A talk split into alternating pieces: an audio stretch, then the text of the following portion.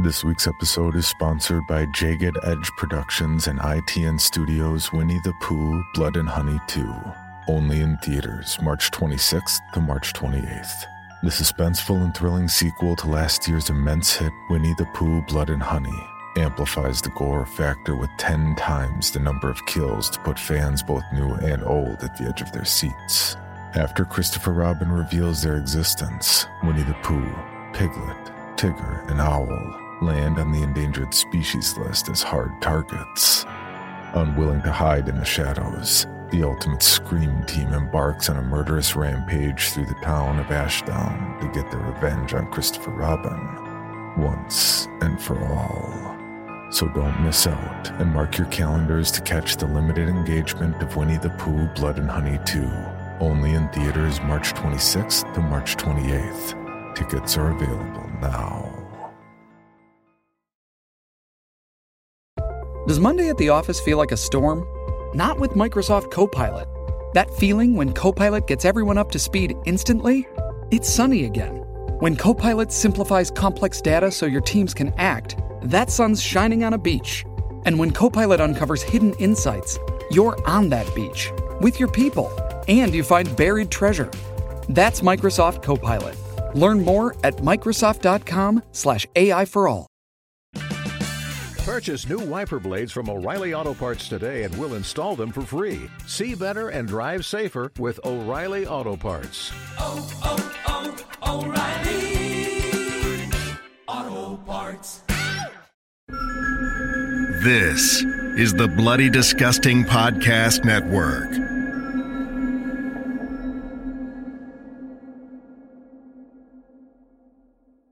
This podcast is possible thanks to our patrons.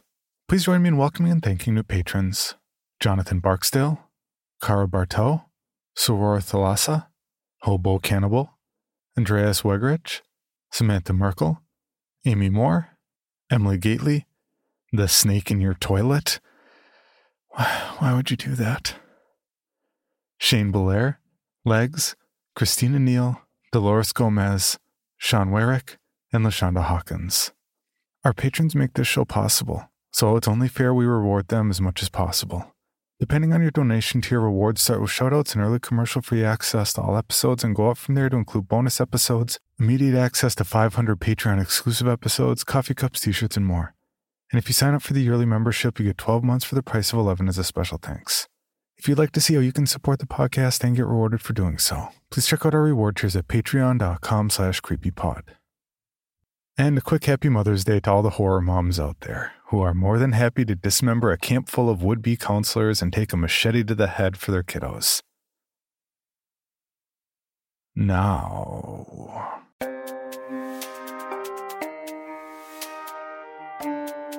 This is Creepy, a podcast dedicated to sharing the most famous, chilling, and disturbing creepypastas and urban legends in the world.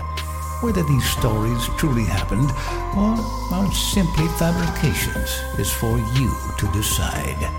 These stories may contain graphic depictions of violence and explicit language. Listener discretion is advised. Creepy presents They Call Me Spacegirl, and I Have a Gift. Written by Head of Spectre. Narrated by Danielle Hewitt and Nate Dufort. And produced by Steve Blizin.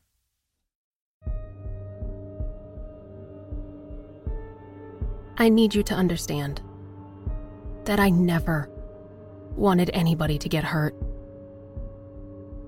Don't know what's wrong with me, but I can't stop myself from doing it. My mom once told me that what I can do is a gift. But some days, I'm not so sure. What exactly do you call it? When everything you draw or paint comes to life. My name is Megan Daniels, but people have been calling me Spacegirl for years. And I've had my ability for as long as I can remember. I never really questioned it when I was a child. On the contrary, I remember that I couldn't have been happier. I was by myself so often that it was nice to be able to literally make my own friends. My mom was never a bad parent, but she had a career to focus on as well. I know she made some sacrifices while juggling motherhood and her practice as a psychiatrist. She'd set up a home office when I was still fairly young and spent a lot of her time there with her patients. While she was working, I usually just played in my room. My dad, on the other hand, was a bit of a different story. He wasn't home very often, so I didn't see much of him. I barely even remember what he looked like. And if it weren't for the few photographs my mom kept, I would have forgotten everything. Except his intense blue eyes and the smell of alcohol that often clung like a cloud around him. I could smell it on his breath every time he was close to me. And even now, years later, I can't help but think of him every time I catch a whiff of alcohol. He worked a 9 to 5 office job, but he usually wasn't home until long after I'd gone to bed. When I was young, I never understood why. My mom never talked about it in front of me, but I knew from the arguments that sometimes kept me awake. She was mad at him for it. Since Dad was never around, and Mom was always busy, I was often left to my own devices more often than not, and that was just fine by me. As I said before, I made my own friends. Some of my earliest memories involve watching the sea creatures I'd drawn float off the paper and swim around my bedroom. Crude fish and an octopus with only four tentacles swam around, dancing out of my grip as I chased them around the room, laughing all the while. I remember a portrait of my family, consisting of three stick figures, moving around on the page, all together and smiling, in a way that my own family never did. I remember them standing around my room, content to play with me, since I had no one else. Whatever I wanted, I could create with nothing more than some crayons and paper. My work was crude back then I was just a child after all. But the quality didn't matter. Just as I'd drawn them, my work would come to life just for me. Of course, everything would return to its place the moment I heard footsteps in the hall. I learned quickly that the things I'd created were shy. They were just for me and didn't want to be seen by anybody else. And while I told my parents everything, they just dismissed it as my imagination. One can't possibly keep a secret that big for long, though. When I was four, I got it in my head that I wanted a pony. And I did what any little girl with my ability would have done. I drew one. I remember laying out a sheet of lined paper and grabbing some of my crayons before I started on the landscape. As I drew, I imagined what my pony would be like. He would be noble, just, and kind. He would be brave and strong. He would be a knight. No, a prince. A unicorn prince, in fact. I remember gleefully drawing his limbs and his horn, giving him shape and making him real. I remember setting my crayons down and watching expectantly as my prince began to move. He shook his head, and if he'd had a mane at that point, it would have tossed around majestically. Instead, all he had were two dot eyes and a dopey smile. Didn't seem to matter, though. He moved all the same, and just like everything else, he emerged from the paper. He wasn't quite as big as a real horse. At that age, I had no idea how big a horse really was. But he was still taller than I was. I remember reaching out to pet him for the very first time. His hide felt like paper, although it had a warmth to it. He remained still and even got down a little bit so I could ride his back. His paper hooves thudded against the hardwood floor as he let out a bold whinny. And I suppose that was a little too much noise. As my unicorn prince circled my room, I didn't hear the footsteps in the hall over the clop of my impromptu pony ride. I didn't hear my mom coming in to check on me. Not until I saw the door open from the corner of my eye. And even then, all I could do was grin at my mother and wave. Hi, Mom. She didn't smile back at me. Nor did she wave. Instead, her eyes went wide. Her hand went to her mouth to stifle a scream. The unicorn prince froze. I remember feeling his body tense up before he rushed towards the piece of paper sitting on the floor. In an instant, it was gone, and I was on the floor. My mom raced towards me and scooped me up, pulling me away from the drawing on the ground. I didn't understand why she was so afraid. I couldn't. She frisked me, checking me for injuries. And when she found none, she looked me dead in the eye. What was that? She demanded. Megan, what was that? He's my pet unicorn, Mommy. I drew him. Where did it come from? I drew him. I really did. I looked back at the picture on the floor. The unicorn prince didn't move. But I knew he was staring at me. Even in those simple dot eyes, I could see some sign of life. My mom fixated on the picture, studying it in silence, but keeping her distance as she processed what she'd just seen. She didn't speak for a few moments. She just held me protectively close. Can you make him come out again? She finally asked. Her voice had a notable tremble in it. Slowly, she set me down again, and I went back to kneel beside my drawing. It's okay. He's not gonna hurt you. I whispered to my prince. Just Mummy. The drawing remained still for a moment, before finally starting to move. He didn't leave the paper. Not again. He was either scared or trying not to scare my mom. Even without stepping out again, though, just moving was enough. Mom stared down at him, eyes wide in disbelief.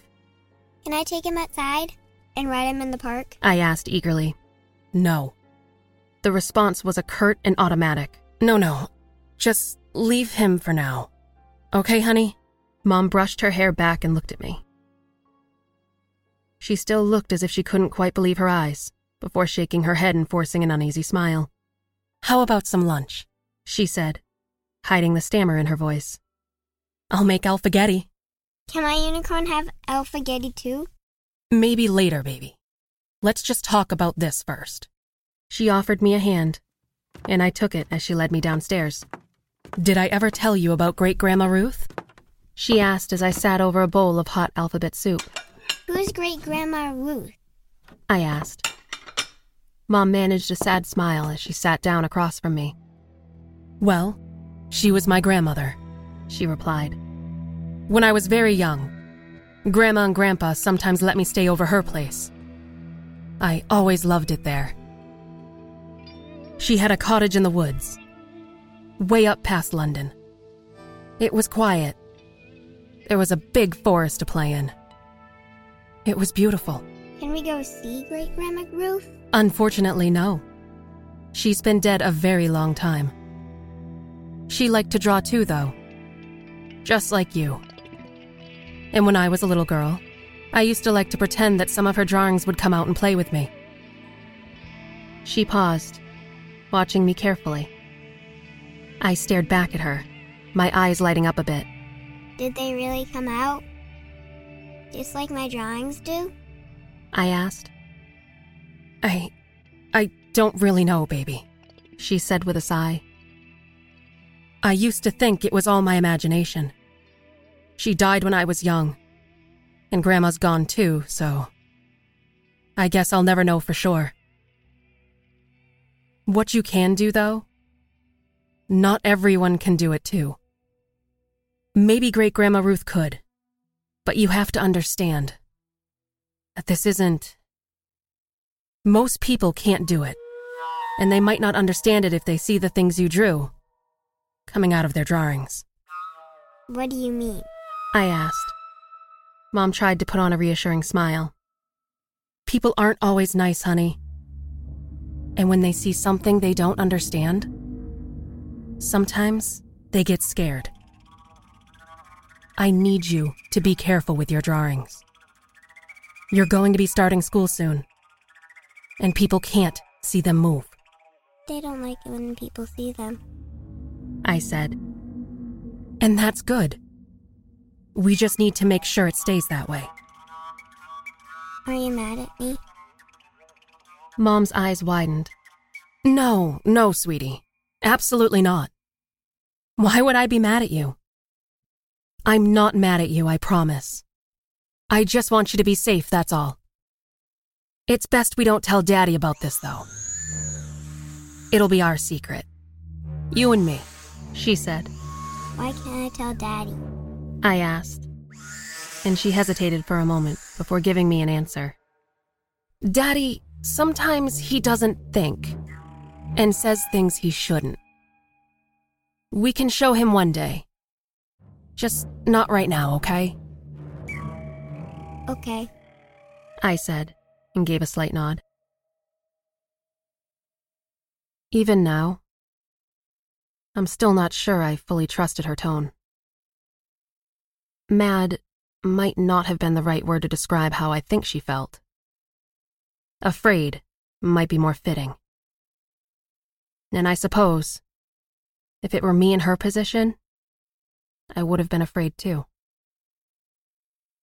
At the time, though, I hardly knew any better. I was so sure that she was angry with me. And I wasn't quite sure what to do about it. For the next little while, I didn't play with the things I created. Even if my mom hadn't intended it, the idea that my ability was somehow wrong had entered my mind, and it wouldn't go away. But just because I wasn't playing with them didn't mean they stopped being alive. When I was in my room, I could see them moving around on the paper, watching me. I'd hung the unicorn prince up on my wall and can see him pacing around restlessly. His simple facial features betrayed a look of unease that was impossible to mistake. And beyond that, a look of concern. I think that my own emotional state might have rubbed off on them. They knew that something wasn't quite right, and so they stayed in place, moving less often and rarely coming out. I remember that part of me felt relieved that they could be normal. And yet a part of me missed them. It's not easy for a child to go from having something so magical in their life having nothing at all. And without the things I'd drawn, I had nothing. I think it was obvious that it wasn't going to last. Maybe my artwork knew it too. I can't say for sure. But it wasn't long before I couldn't help myself. When I told my mom I wanted to go outside and play, I only took one drawing outside with me. It was carefully folded up in my pocket, and the choice was an obvious one. I'd never had a chance to properly ride the pony I'd drawn. And since it was an overcast day, I thought I could slip out and do it while Mom was busy. Our yard backed onto a small park. There was only a chain link fence and a little gate separating us from the park itself. And I remember that day was glum and foggy. No one else was out and about, and there were enough trees that I probably wouldn't be seen. Mom had told me to stay in the backyard, but I knew she had a patient and wouldn't check on me. I knew I had time. As soon as I knew she wasn't looking, I opened the gate and stepped out into the park. I remember that giddy feeling of doing something I knew I wasn't supposed to be doing. Tasting a forbidden fruit, as it were. I didn't understand just how dangerous it was for a four year old to be running around unsupervised. And being a four year old myself, I simply didn't care. I took the folded drawing from my pocket and opened it, smiling as I looked down at my unicorn prince. You can come out now. I whispered to it and watched with a familiar excitement as he bounded off the paper. I remember thinking that he looked happy to see me as I pet his neck. The light rain didn't seem to have much of an effect on his paper hide, and after examining his surroundings, he knelt down before me, offering me a place on his back. I felt like the queen of the world as I climbed on. Go! I said as I held on to him, Run! and he did exactly that. The park was abandoned, and we were lucky for that. My prince might not have been as fast as a real pony, but I didn't care. For a little while, I was completely free, and I will never forget that wonderful feeling. Mom never caught on to my little adventures with the Unicorn Prince, which very quickly became my go to activity. In a sense, he became one of my best friends. When we weren't outside, I spent my time drawing newer and better versions of him. My art style began to get better with practice as my prints slowly began to resemble a real horse. It was always him that came out of the newest drawing. No matter how he'd changed, he was always the same. When we were together, he and I would linger by the edge of the park, in a small spot covered by trees and away from prying eyes. That small patch of woods wasn't much, but for me, it might as well been my very own fantasy land. I only got caught outside of the backyard once. And even then, Mom had no idea that I'd had one of my drawings out with me. Once, I remember that I'd brought out two pictures of the unicorn prince. I'd been hoping that maybe I could create two of him. Although he only came out of the newer drawing. I suspect that was only because it was the better one. And he seemed to prefer looking good. He was a vain one. But I suppose I made him that way. When I looked at the paper, both of them only showed the background. The prince himself was absent. It's how I knew that no matter how many times I drew him, so long as it was meant to be him, he was the one who'd come out. That didn't mean I couldn't draw other unicorns, though. I only tried it once before, deciding that if I had too many unicorns out at once, I'd probably get caught, and Mom would get mad. It was on one of those overcast days when I saw the coyote. I'd finished my newest drawing of the unicorn prince and wanted to see how he'd turned out. As soon as I knew Mom wasn't watching, I slipped out the back gate and ran for the trees, hiding my drawing under my raincoat. When I made it to the safety of the trees, I took it out and watched as the prince stepped off the paper. He was still a little cartoonish, but I was sure he looked better than he had before. The prince lowered his head to me, a gesture of respect, and I bowed in response before moving to climb onto his back. Before I could, though, I saw something moving through the trees out of the corner of my eye. It looked like a dog, although I couldn't quite identify the breed. I remember thinking that it might have been a husky. only it had a gray coat with spots of brown. Its ears were triangular and folded back as it crept towards me. I got the impression that it looked a little shy. Nowadays, I'd recognize it as a coyote. But at that age, I doubt I even knew what a coyote was. I said and took a step towards it. It shrank back, baring its teeth at me as it did. I didn't take the hint, though. Behind me, the prince protectively moved to my side.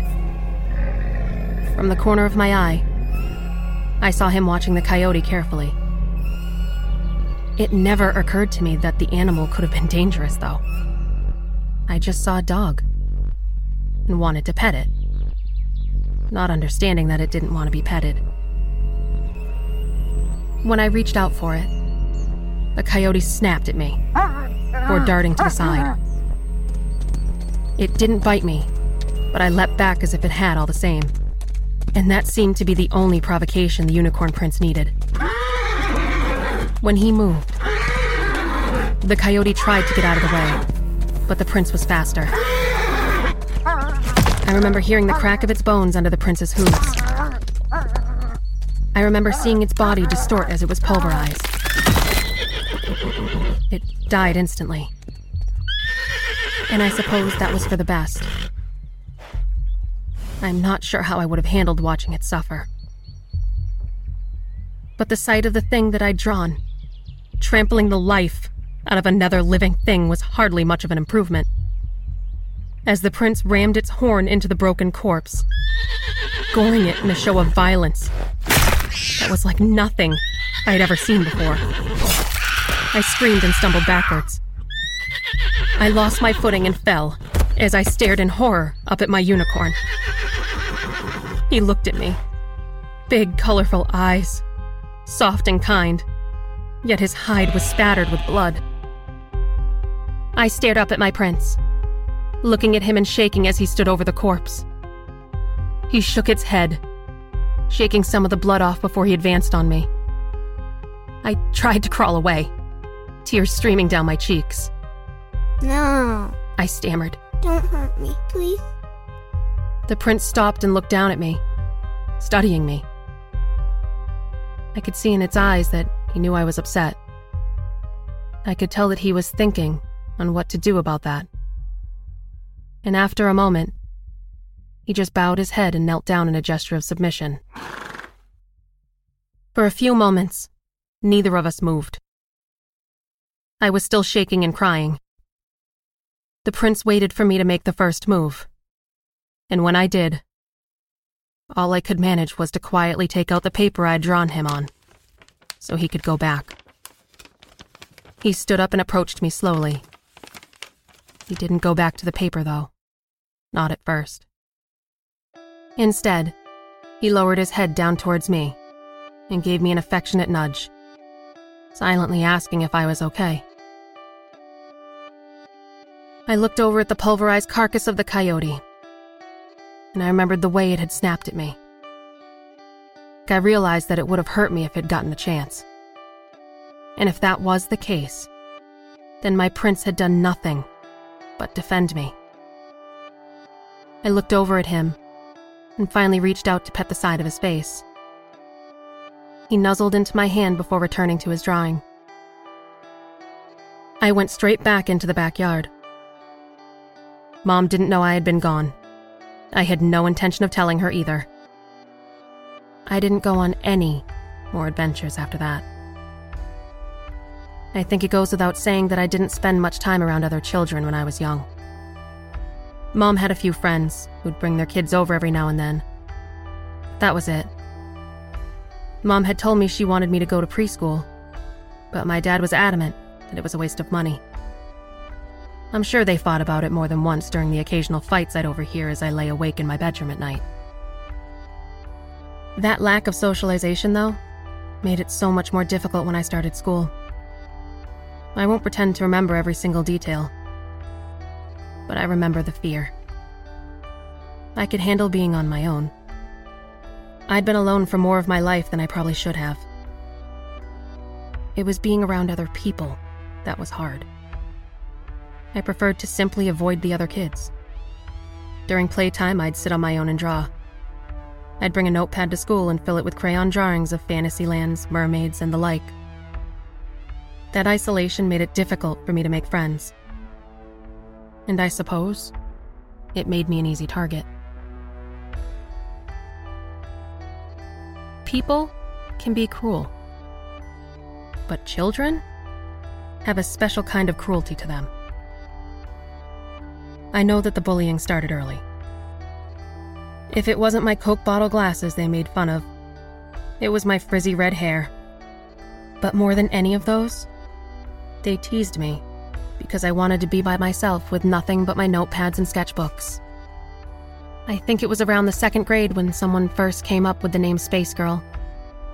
Because I was always spaced out. But I don't remember exactly who used it first. Either way, it caught on to the point that people called me that more often than they called me by my actual name. And it wasn't long before some people started taking it further.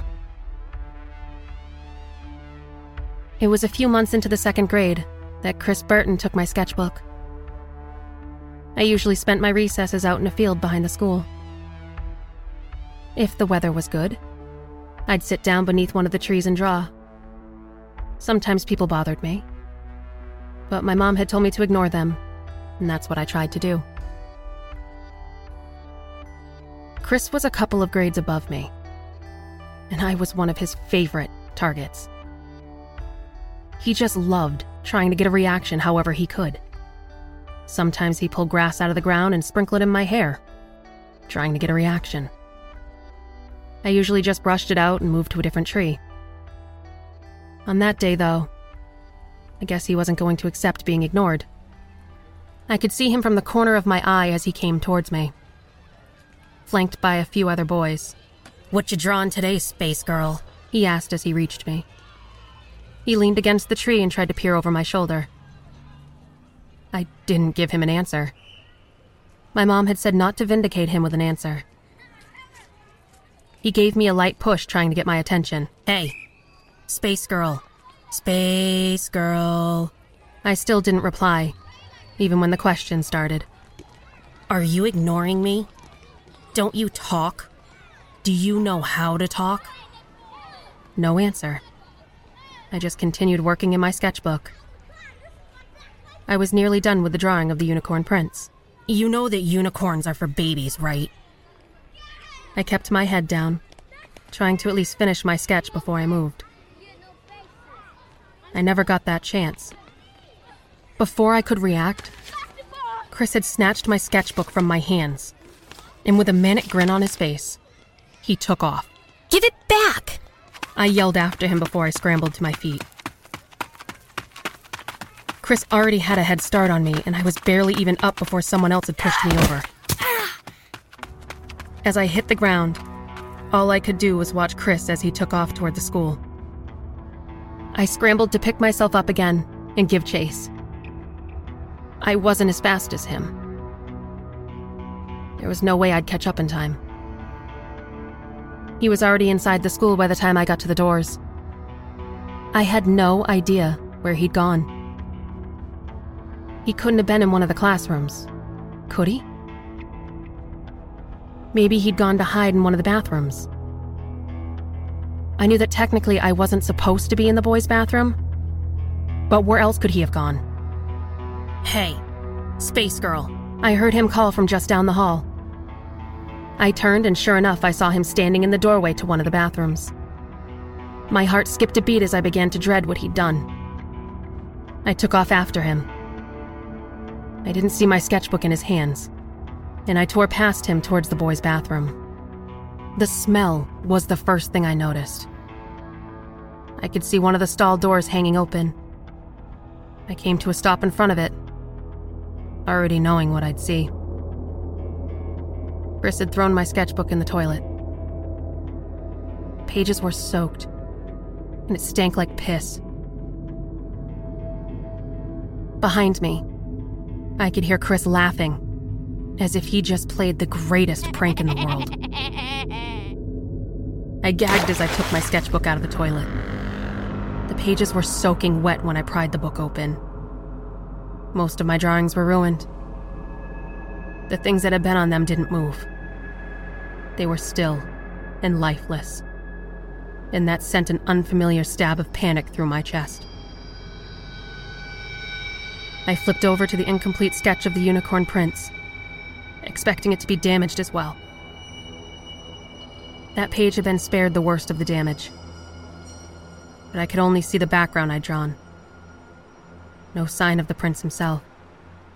See? I made some improvements, Chris teased. From the corner of my eye, I could see him hovering over my shoulder. My heart raced, and I felt a flash of rage. The next thing I knew, I'd punched him. You ruined them! I cried. You ruined all of them! Chris stumbled back a step, no longer smiling. I could see a thin trail of blood running from his nose before he hit back. We were both on the ground, hitting each other when a teacher found us and broke us up a few minutes later. Chris and I were both sent home that day, and I never got my sketchbook back. I imagine that one of the teachers threw it out. It was ruined, anyways. It was my dad who picked me up from school that day, not my mom. If I hadn't known better, I would have thought that was punishment enough. It was something of a blessing that I barely saw him. I never felt comfortable when I was around him. As we left, he seemed quiet, not angry, just quiet. It wasn't until we got in the car that he said anything. So you hit that boy back, huh? His tone was gruff and made me a bit uneasy. He took my sketchbook, I replied. Dad just chuckled. Well, boys will be boys. I guess he had a crush, huh? When should I be expecting you to bring home your new boyfriend? I shifted uneasily in my seat. I'd expected him to be angry, but something about the way he was talking seemed off. I could smell the familiar smell of alcohol on him as he keyed the engine and pulled out of the parking lot. Chris is a jerk, I said quietly. Most boys are, kiddo. You'll learn to like it eventually. You'll notice it more when you get older. You're gonna look a little like your mother. Legs for days. He lit up a cigarette as we drove, and I looked out the window, quietly shrinking away from him. I could feel him looking at me, and I hated it. Mom was waiting for me when we got home, and as soon as I got through the door, she had me wrapped up in her arms, already fussing over me. Megan, what were you thinking? Did he hurt you? What happened? Chris threw my sketchbook in the toilet, I said quietly. I'm sorry. I got mad, and I hit him. Relax, Annie. It's just kids being kids. Dad said, brushing past her to head to the kitchen and get a beer. There's no point in making a big fuss over it. Sounds to me like it's just a little boy with a crush. Mom looked over in his direction, glaring daggers at him. She watched as he took two beers out of the fridge. Kids being kids? She repeated. Did you look at her? She has bruises all over her arms. It's a bit of roughhousing. Nothing to worry about. Dad said with a shrug. He opened one of the beers and took a sip. Did you even ask what happened? How many times has she told us that the other children were bothering her? We need to set up a meeting with the school. Don't you think that's overreacting? Dad stood in the doorway of the kitchen. This kind of thing is normal. The school will tell you the same thing. Stop worrying. It'll toughen her up a little, make her socialize. God knows she could use a kick in the ass. Excuse me? Mom snapped. Her tone of voice made me flinch, but my dad hardly seemed to notice it. He just took another sip of his beer. I could see the rage in my mom's eyes as she tried to figure out just what to say to him. Her attention shifted to me for a moment. Megan, why don't you go upstairs to your room? Daddy and I need to talk. Why are you coddling her? She's a big girl. She can take it. Dad asked as I headed for the stairs. The argument had already begun before I even made it to the top. She's six years old, James. Do you really think she deserves to be harassed? They're kids. This is what they do. It's natural. It'll help her grow a thicker skin. Just relax, will ya? I took off towards my room and closed the door behind me. My hands were shaking. Even through the door, I could hear the muffled sounds of my parents screaming at each other. From the corner of my eye, I could see the drawings I'd put on my wall shifting around, sharing in my discomfort. I could feel them watching me. I pulled away from my bedroom door and went towards a recent piece I'd done of the unicorn prince. I needed him, if for no other reason than to have something I knew I could call a friend close by. But as soon as I approached the picture, I saw that it was empty. The prince was nowhere in sight. He'd left his drawing, and the sight of that gave me pause. He'd never left his drawing without me before. I looked around. None of the other subjects from my artwork were missing. It was just him. As my parents argued downstairs, I felt alone, sick to my stomach. Somehow, in my gut, I knew something was wrong. Something bad was happening. I didn't know just what. Not yet. But I could sense it. And that alone was enough to scare me. The unicorn prince was back in his drawings the next morning. I remember seeing him standing, just as I'd drawn him in the picture. He didn't move when I looked at him, and I didn't have the time to bring him out. Remembering his absence left me with a lingering sense of unease, though, and it wouldn't go away. I was back at school that day, although I didn't see Chris in the recess yard at all. It was that morning that we were told that recess would be indoors for the next few days, in spite of the lovely weather. The teachers didn't tell us why.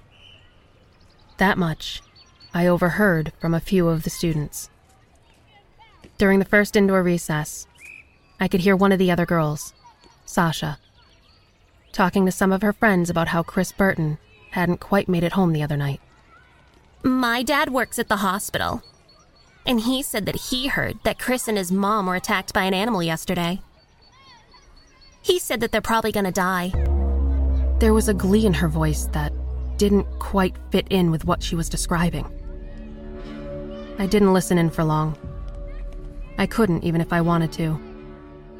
A hollow feeling in my stomach overtook me, and I suddenly felt sick. I was a child, but that didn't mean I couldn't put two and two together. The prince had been out of his drawing the other day. And it just so happened that Chris and his mom had been attacked by an animal. A vivid memory of the coyote lying dead on the ground flashed through my mind.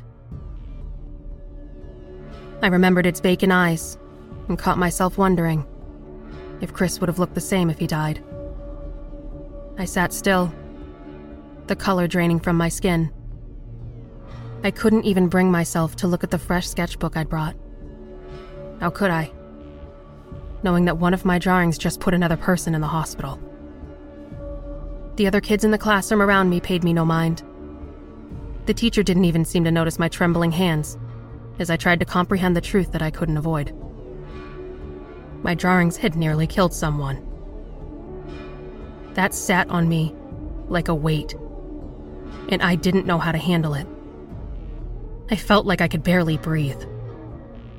The next thing I knew, I was crying, and I couldn't tell a single person the truth as to why. I didn't know what to do about what happened.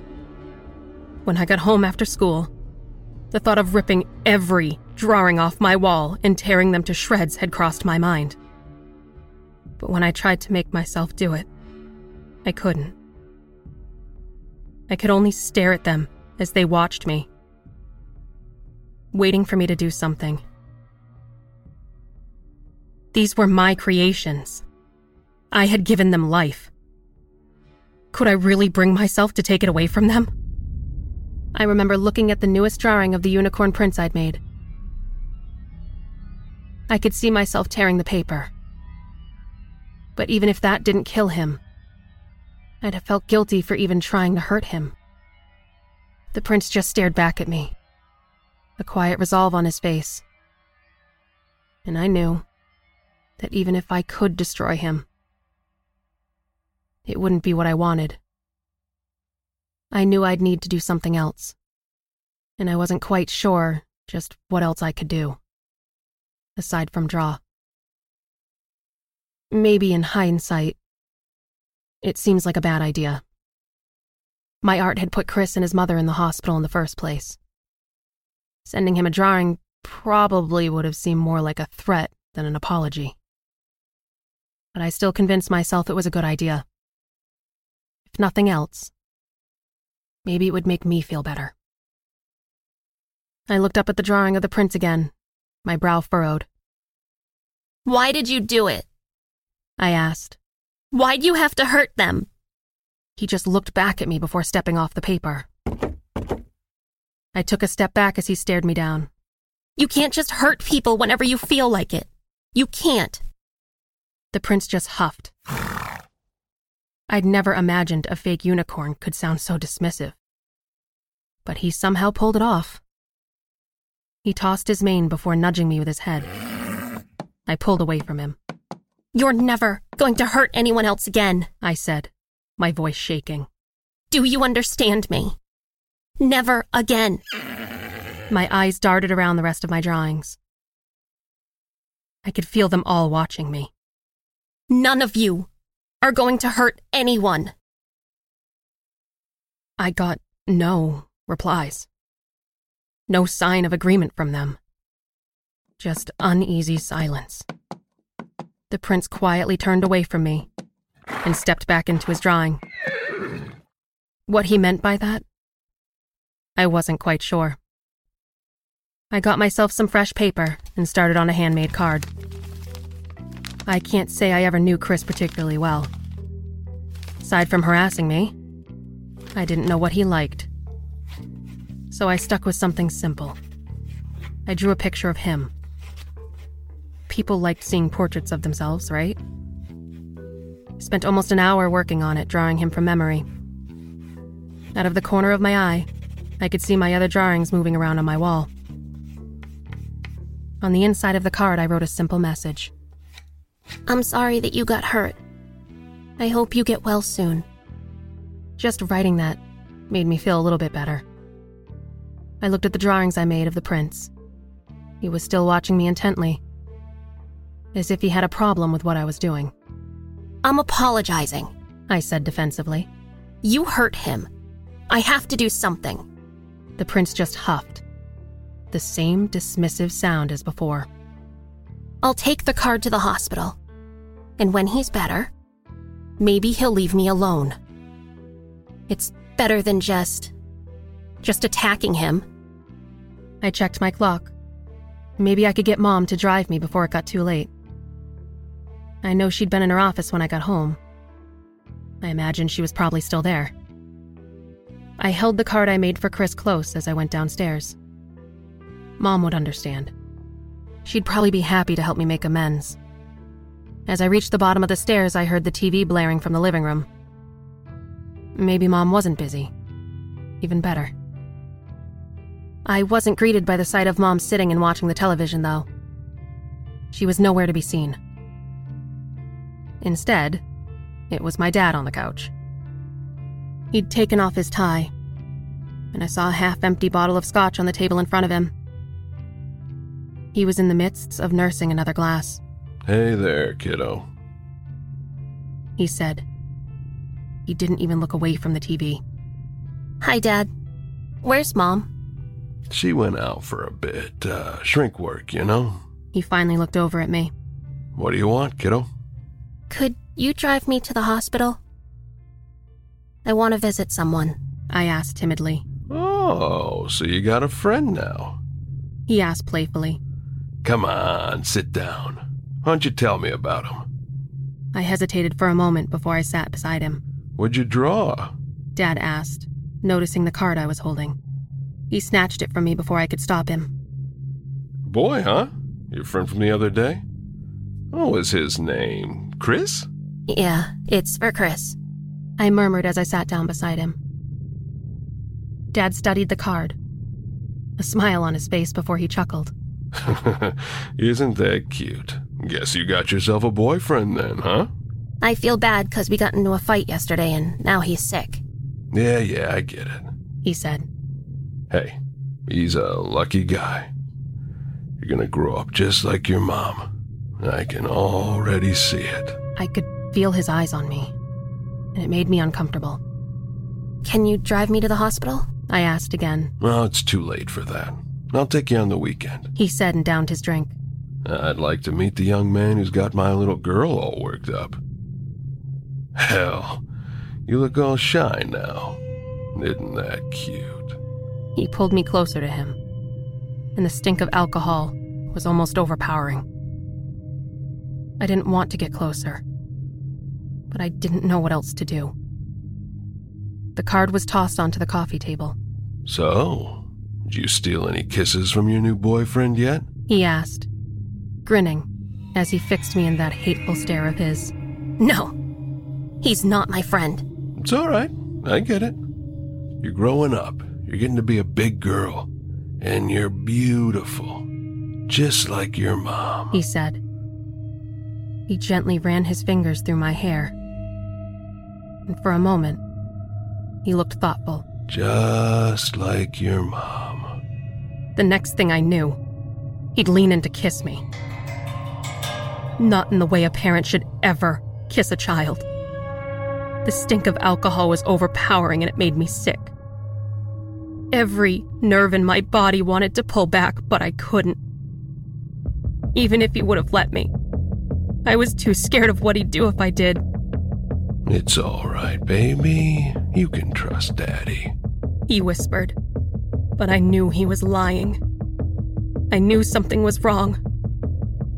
But for all the fear I felt, I couldn't fight back. I didn't know how. I could feel his hands on me as he tried to pull me onto his lap. And it was then that I resisted. Stop! I stammered as I finally tried to pull away. But his grip on me tightened.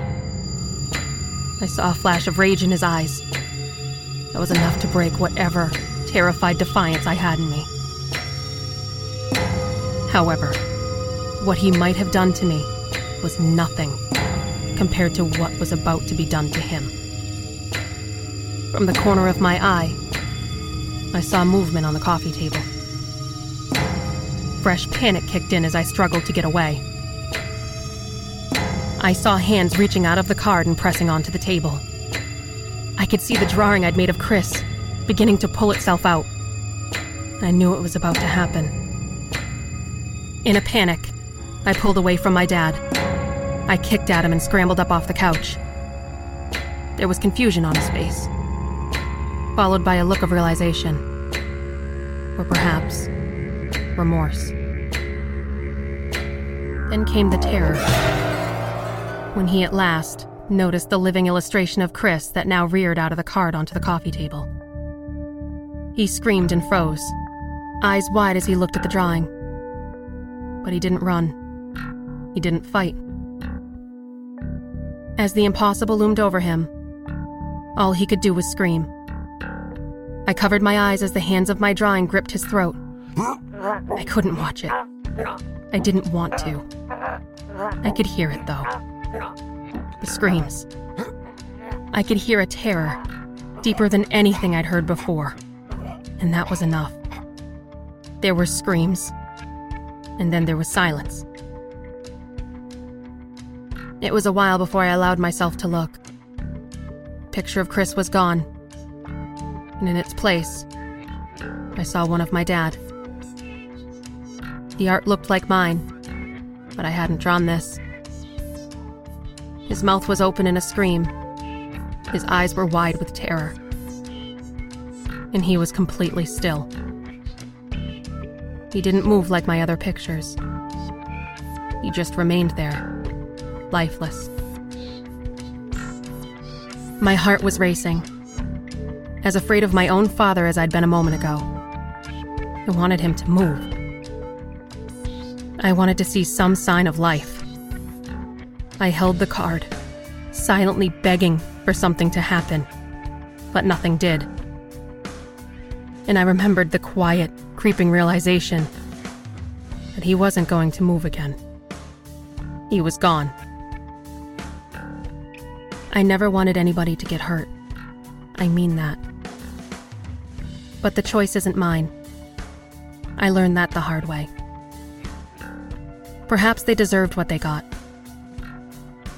The things they did were not by accident, after all. Chris chose to bully me. My dad chose to try and hurt me. And so many others have hurt me since then.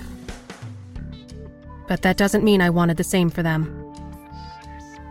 Over the years, I've done what I can to keep myself in check. They react to my rage and my fear.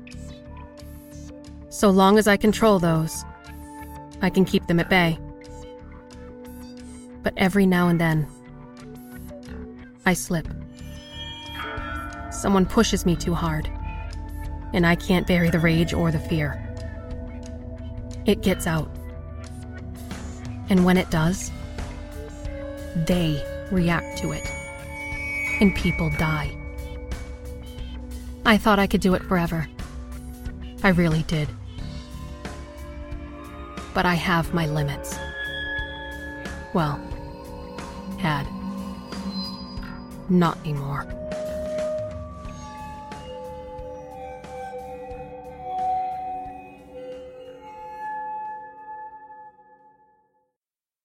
Waiting on a tax return? Hopefully, it ends up in your hands. Fraudulent tax returns due to identity theft increased by 30% in 2023. If you're in a bind this tax season, LifeLock can help. Our U.S. based restoration specialists are experts dedicated to helping solve your identity theft issues. And all LifeLock plans are backed by the Million Dollar Protection Package. So we'll reimburse you up to the limits of your plan if you lose money due to identity theft. Help protect your information this tax season with LifeLock. Save up to 25% your first year at LifeLock.com slash aware. For your bonus episode, Creepy presents My Mother Liked to Sleep Around written by HeadOfSpectre and narrated by Joe Stofko. I won't pretend that Catherine Lawrence was the greatest mother. With all of the drinking, the late nights, and the strange men in her life, I'd say that I spent more time raising my siblings than she did. But I could never quite hate her for that. No, she wasn't a good parent, but despite her flaws, I loved her up until the end.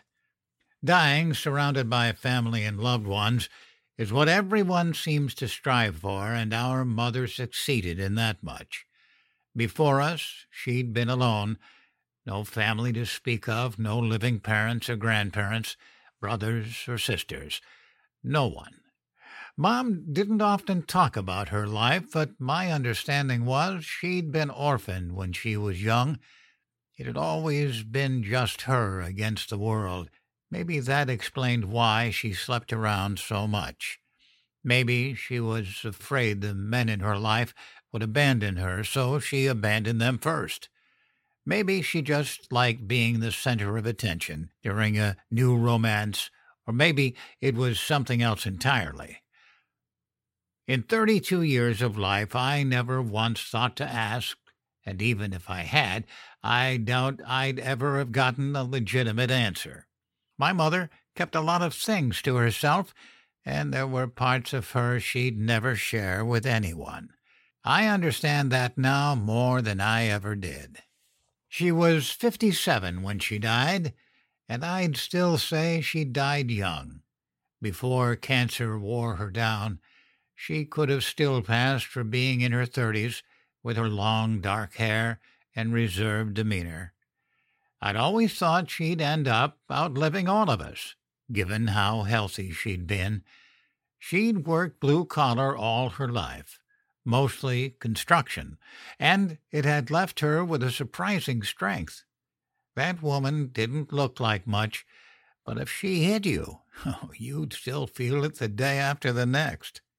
That said, she was also a lifelong smoker, and when that caught up to her, there wasn't a damn thing anyone could do to stop it. She'd spent the last few years of her life fighting for her life, staying with my brother Lucas, who helped her as much as he could during her decline. Cancer might just be the cruelest way to die. The way it shreds a person down until they're just a shell is nothing short of horrifying to watch. I visited Mom and Lucas as much as I could, and each time a little more of her was missing. When the end came, it was almost mercy. Her death didn't come as a surprise. We'd had years to prepare, and during her final days in hospice, Lucas and I made sure that the family was all together. Mom had grown up alone in this world, but we wanted to make damn sure she didn't die alone. There were eight of us. The family resemblance was hard to see sometimes. Most of us had come from different absent fathers, scattered around different parts of the country, but we were all hers. As the oldest, I'd helped raise just about all of them. I can't imagine our family dynamic was the healthiest, but I know that most of my siblings look at me almost like a father figure, and I do my best to be there for them. Lucas had made space for us at his place. Eight people, plus Lucas's family, was a lot, but we made do. They only allowed a handful of people by her bedside, so during those final hours, most of them waited at his place as Lucas, myself, and our sister Nancy stayed at her bedside saying our goodbyes. When she flatlined, it was sudden and without ceremony. She died in her sleep. One minute she was there, the next she was gone, and the room remained silent. The funeral was nice, but there were only a few of us there, the eight of us and our families. Since it was just us, there really wasn't much of a reception. We'd gone back to Lucas's house and sat around in his backyard under the indifferent May sun. As I stood on his deck, looking out at my siblings and their families, I felt a tragic sort of nostalgia. It had been years since we'd all been together.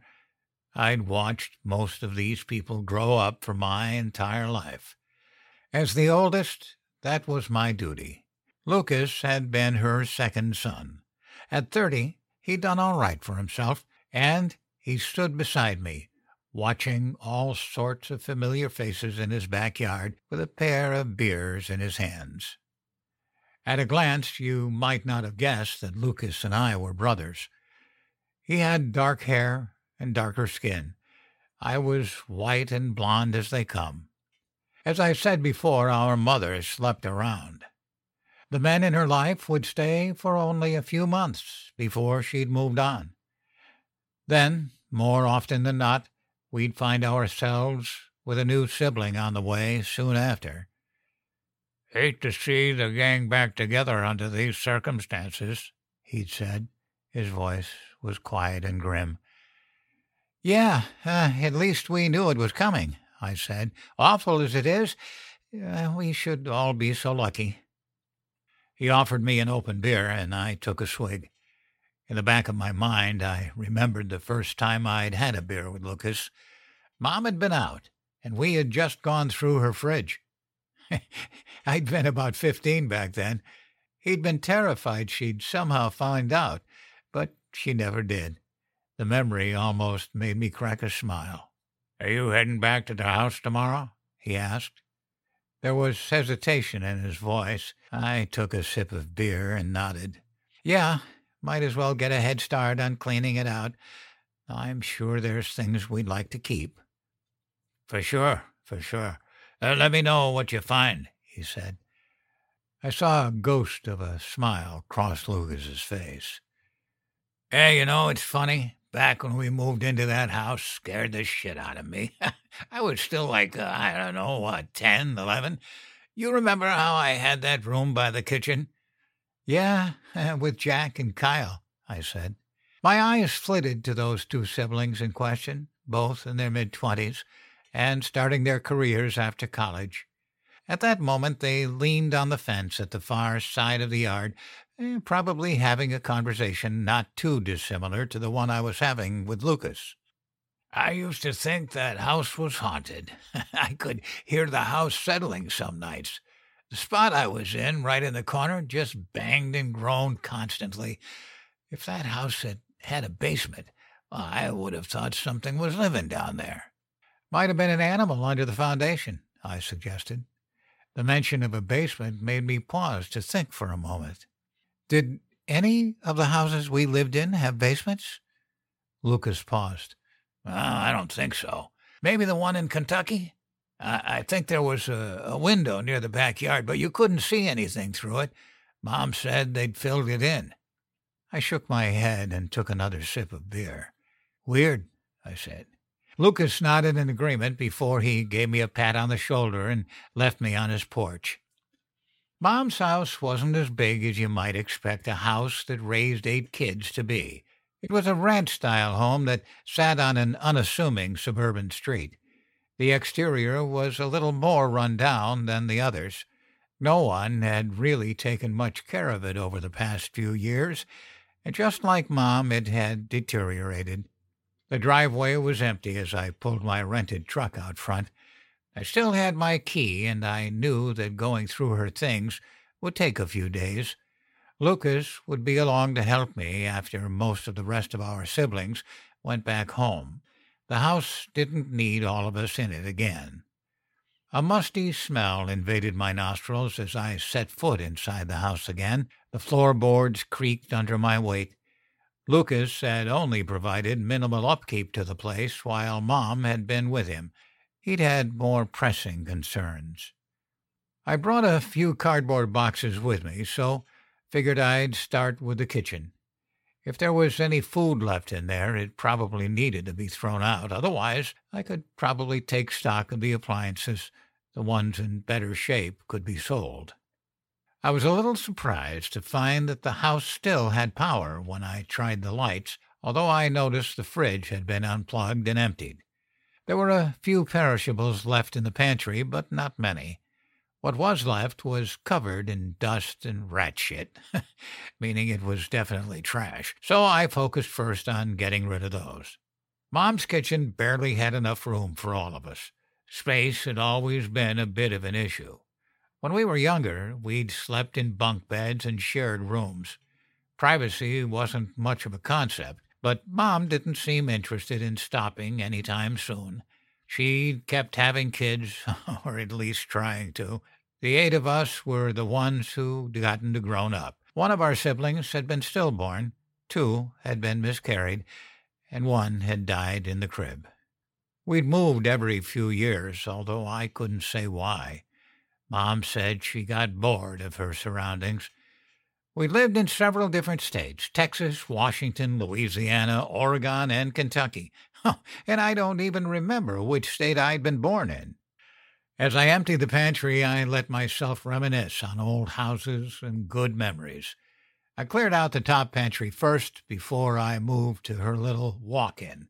It was shallow, and I remembered she'd put it up herself shortly after we'd moved. It sat in one corner of the kitchen, and it held sturdy. Mom had always told us not to go fishing through it, since she was afraid it might collapse on us, but I can't see why. She'd clearly known what she was doing. Still, she'd once blown up and screamed at Lucas when she caught him looking through it. There were few perishables in there, so I spent less time cleaning it out. I went from top to bottom, picking out everything and dropping it into a fresh garbage bag.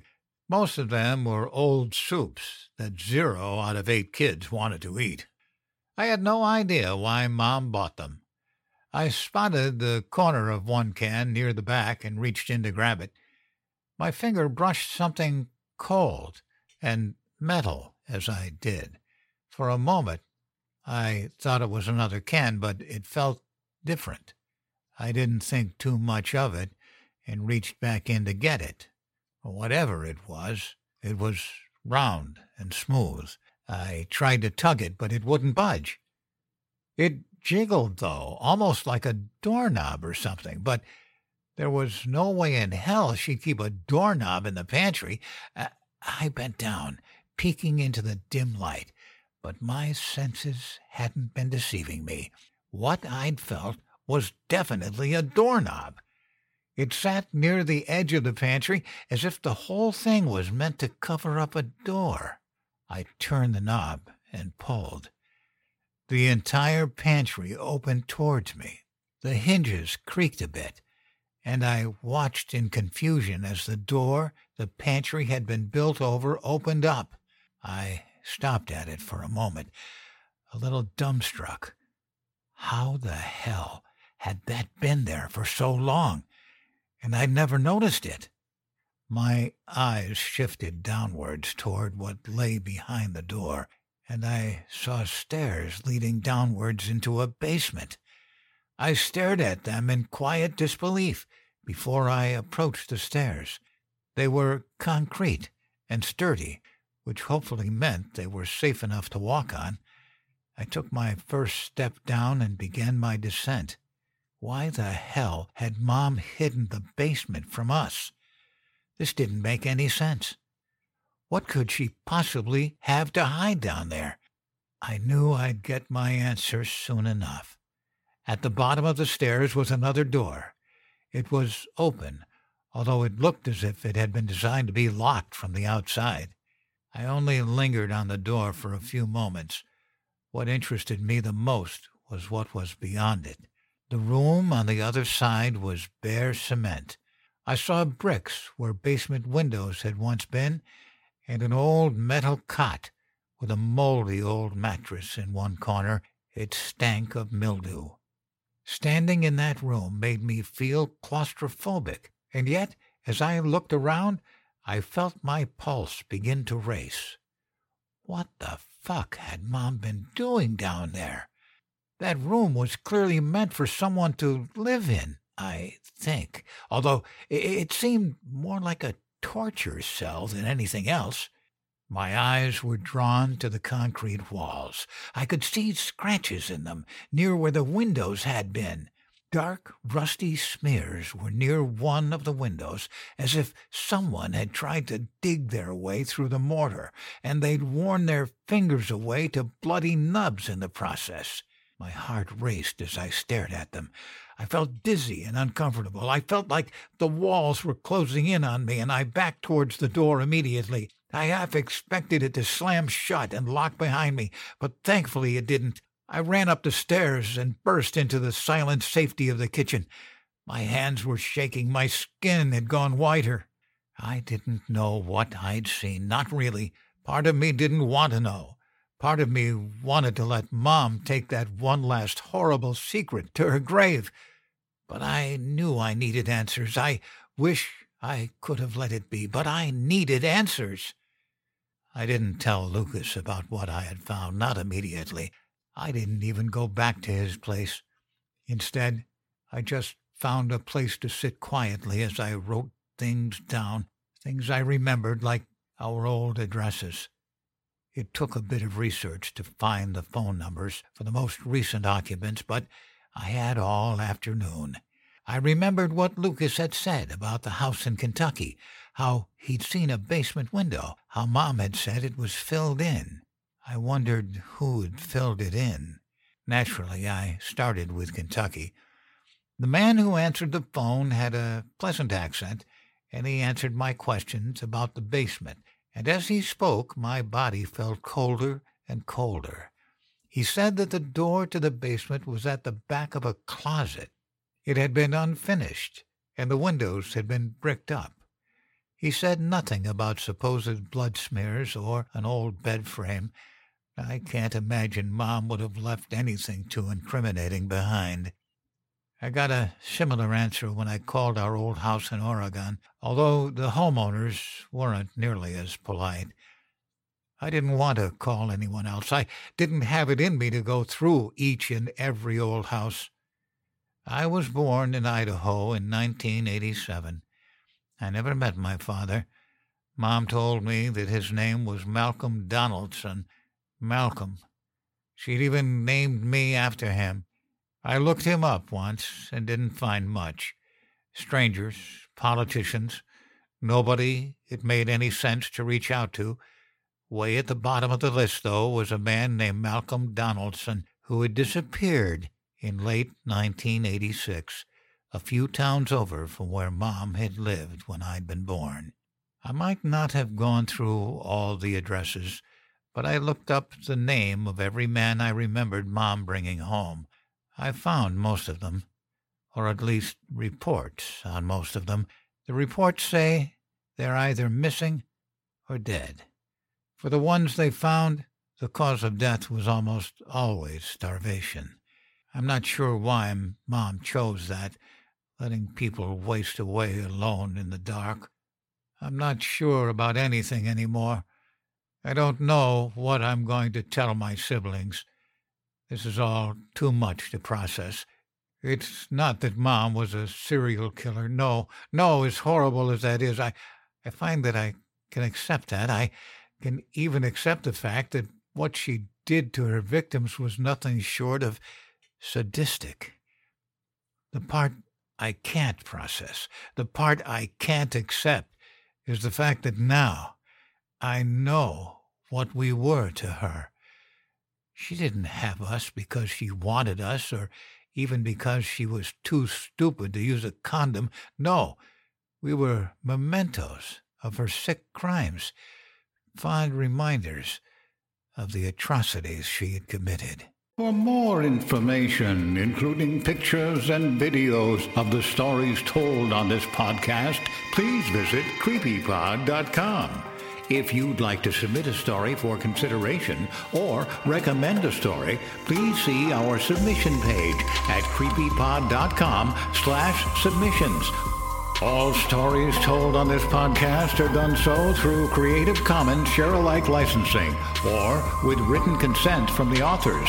No portion of this podcast may be rebroadcast or otherwise distributed without the express written consent of the Creepy Podcast production team and the story's author. The Bloody Disgusting Podcast Network home of Horror Queers, genre commentary from the LGBTQ perspective. SCP Archives, The Boo Crew. Listen free wherever you stream audio and at bloodydisgusting.com slash podcasts.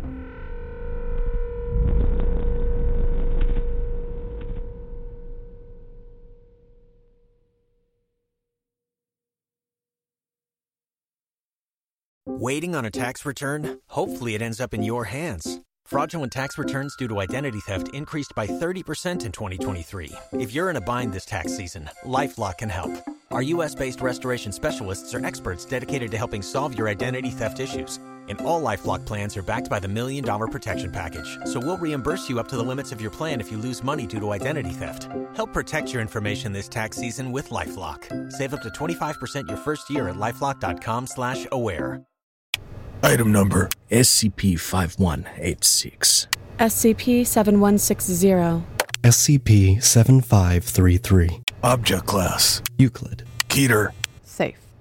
Special Containment Procedures. Spreading across the hemisphere and kicking up vast amounts of ash and dust. the only thing I could hear was 7219 laughing. Do you remember your name?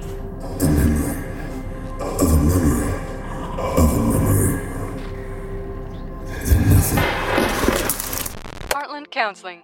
Appointment update. I feel them again. Heartland Counseling. Appointment update. They're in my ears! Heartland Counseling. Appointment update. Nobody understands! SCP Archives is a weekly fiction podcast. Each episode, we dive into the strange, the unknown, and the. Find us on Apple Podcasts, Spotify, or at scparchives.com.